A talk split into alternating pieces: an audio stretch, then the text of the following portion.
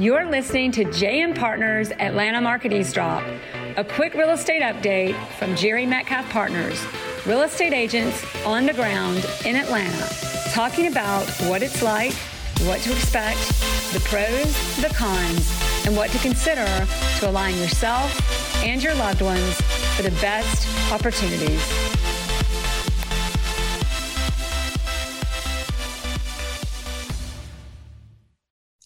All right, everybody, it's three things to know with JM Partners. We're talking about this week, we're elaborating more on is it a bubble? What will make it bust? Three things to know. Look at last what we talked about on price, interest rates, jobs. This week, we're going to go a little deeper. Number one, affordability. Number two, employment growth or employment rates. Number three, building permits.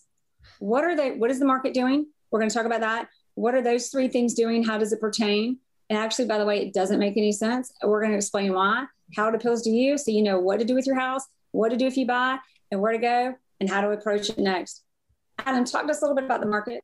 Yeah, I mean the market's wild. I think we all know that right now. So um, days on days on market, seven days right now a week, which is absurdly low. And then supply, we have 30 day supply, one month of supply, which as we always talk about, a, a neutral market is six months supply. So it's a heavy seller's market right now um, low inventory, everything's selling very fast. Exactly. And so the concern is, well, if that's what's happening, maybe the bubble's about to bust. But before we speak to that, Bridget, you're selling some stories from the ground and representing our sellers, buyers, what's going on, especially the seller perspective. You had some interesting stuff to share. Well, just talking about how to get through or not get through even just a weekend, the the houses aren't staying on the market over a day much less a weekend. Um, but we are getting them great terms, getting multiple offers. We're solidifying backup offers. So the seller is just gets to sit back and exactly wait. well, and be, make, their house and making sure with our sellers we're negotiating terms. And the terms we need for sellers now aren't what we thought. The risk for sellers, despite a strong market, there's also a strong risk for sellers. If you don't play it right, you don't approach it right, you're not going to do well. There are still failed listings, and there are a lot more terminations than there used to be. Making sure those don't happen. It's kind of like everything's like good but weird but different. So let's get into that. So affordability index, we're just looking. Or Adam, what were you going to say?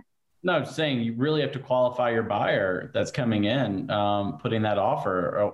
Sometimes the highest isn't the best. There's there's the buyer's remorse. They get caught up in a bidding right. war and they end up terminating the contract. You just have to really qualify that buyer um, if you're and, selling the highest isn't the best. We have an interview a few weeks back. Everybody that's on the podcast platform, you can look back and listen to that as well, because that's exactly right.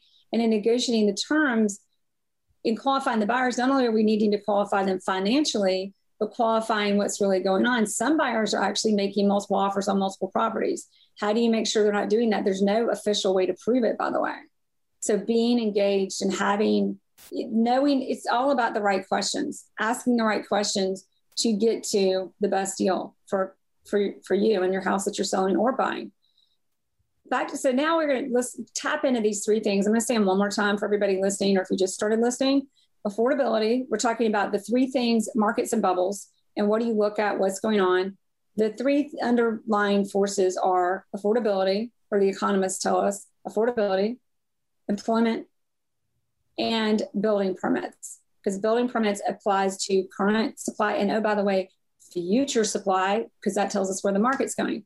Affordability we were just looking at the numbers and there's also in national media as well that says with the surge in prices affordability is actually going down. And looking at the numbers in atlanta affordability despite low interest rates actually is down. Um, i think you had we were talking a little bit adam you had some insights on affordability prices, what they're doing, what it means, um, before we go to the next one. Which part? I mean, we we spoke a lot well, of. I think the disconnect was people. I like putting you on the. I like putting you on the spot, Adam. Go ahead. uh, that's it. If, remember, we were talking about um, people. The disconnect is that people are moving from out of state. Or so to Bridget's, yeah, well, the Bridget's story, affordability is down, and yet people are still pushing and we're still getting multiple offers. we're talking about the multiple offers are in, you know, the average sales price at Atlanta, not just in the higher price point. Yeah. But I mean, we're seeing we're seeing people move from all over the place. I mean, we just closed on a house yesterday that the buyers came in from New York, so the affordability for them from New York City to come to Atlanta is is just much different than a lot of people that are currently in Atlanta. It's exactly all the companies moving into from California, New York, Boston. They're moving into Atlanta now. The affordability is just a much different game than it is. Affordability for them is not what the affordability numbers. So, in the affordability again is what is the sales price? What is the qualifying income? What is the average sales price or median sales price? What is the median qualifying income? And when the median qualifying income is below the median average sales price, that's not looking good for a market. However, in our new market, we do have new jobs we talked about last week a lot coming into Atlanta, which will drive income up. Then we have people coming into Atlanta getting receiving income from other markets. And then we've got income, and then we've got prices are still going up, but it's still everything is still matching. Even with the sales going down a little bit, in Atlanta, they're down 1%. And I think there are a lot of houses not being accounted for yet in tax records opposed to sales being down more in other markets. I mean, Atlanta is literally like a recipe for real appreciation and growth. Right. And so building rate. permits, speaking of growth. Yeah, well, employment. So employment employment rates. So employment rates have been going up. They're still going up. They're up. If you look at stats, but the stats are all messed up, y'all. They say they're up one percent in Atlanta, right? But if you look at COVID, they're still down, they're still up only by 60% of what they were before. And that's in many markets. So why in the world is the market so hot? Adam, you had a lot to say about that, or you had some real brief, distinct I mean, points about that. Or where a lot of that unemployment came from were not the people that were buying the houses. So, uh, I mean, it's, it's hard to talk to it. It's hard to know for travel. Sure. We're gonna have to post all these stats because this is not. We might have to. Like, it's complicated. It's so complicated. The leisure and travel industry is the industry where employment is still down by, I think, the number seventy to eighty percent relative to all other industries. But in that industry, that is some of the lower incomes, and those were people that were not actually paying mortgages and buying houses. Right. And we've got, and then we've got other bigger jobs and the diversity initiative in Atlanta specifically because of our great diversity here. That's driving more and more jobs here. I think a big point in Atlanta is Atlanta is literally like the place where it all is. It's the place where you've got jobs growing. It's the place where you've got income coming in. It's the place where you've got opportunity. And it's, well, and it's named top 10 markets.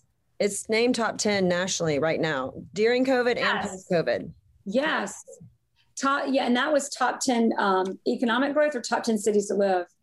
Top 10 growing cities during COVID and post COVID. And that information came from the our realtors. I'm looking at the stats you sent us. Top 10 markets post in and in a post COVID environment in Atlanta is up there. And this mm-hmm. explains why. So the last one we talked about was building permits. Those numbers are not as easy to get. But here's what we do know building permits, and we're going to get the details from y'all from John Hunt and Market Insights. Building permits obviously had a brief moment of plummeting this time last year. Building permits are still down because they're recouping from what was before. There's also the cost to build that's gone up. Cost of lumber is up 30%. If you read the national media, it's up 50%. Some people say 60. I'm like, are you sure? So cost to build is going up, which is stabilizing building permits a little bit. But in Atlanta, with the jobs coming in, with the employment growth for the better jobs, with the affordability, despite the affordability as they calculate it on current income in Atlanta, affordability for the future looks amazing. So is it a bubble? It could be. But is it going to bust? If it is, it's not anytime real soon. That's my vote. What do y'all say? I think Atlanta will be okay. It's just going to depend on what's going to happen nationally. Bridget's not as excited about me. Bridget's like, hold up. I mean, it's it's, clearly, it's clearly very market specific. I, I think some, some markets are going to struggle. Others are going to, I mean, they're going to have a lot of success with it. I, with Atlanta having all these companies moving here, the tax breaks for a lot of different companies and industries, and proximity to major airport. I mean, the cities continue to grow and it has been growing. So there's no slowdown in that um, in the near future of the growth of the city. So I think maybe if you go out into the rural areas, that may have a, a little bit more difficult time. But right here in metropolitan, I don't see it. Well said. Thanks for listening. Thank we'll you. see y'all next week on Three Things to Know. By the way, we've got a special guest next week talking about when you're moving, how to figure out what to do with your stuff, and some of it might be worth a lot more than you thought. But to listen to our podcast, to listen to eavesdrop, this is now called Three Things to Know. Three Things to Know.jmpartners.io. Bridget Posey today, Adam Vickers, Jerry Metcalf at JM Partners in Atlanta. Bye, y'all. Thanks, Jerry. Thank you for listening to the JM Partners Atlanta Market Eavesdrop. If you like what you heard, please subscribe and share with your friends who might be moving or who just want to keep up with the latest on the Atlanta residential market. You can find us anytime online at jmpartners.io. That's jmpartners.io.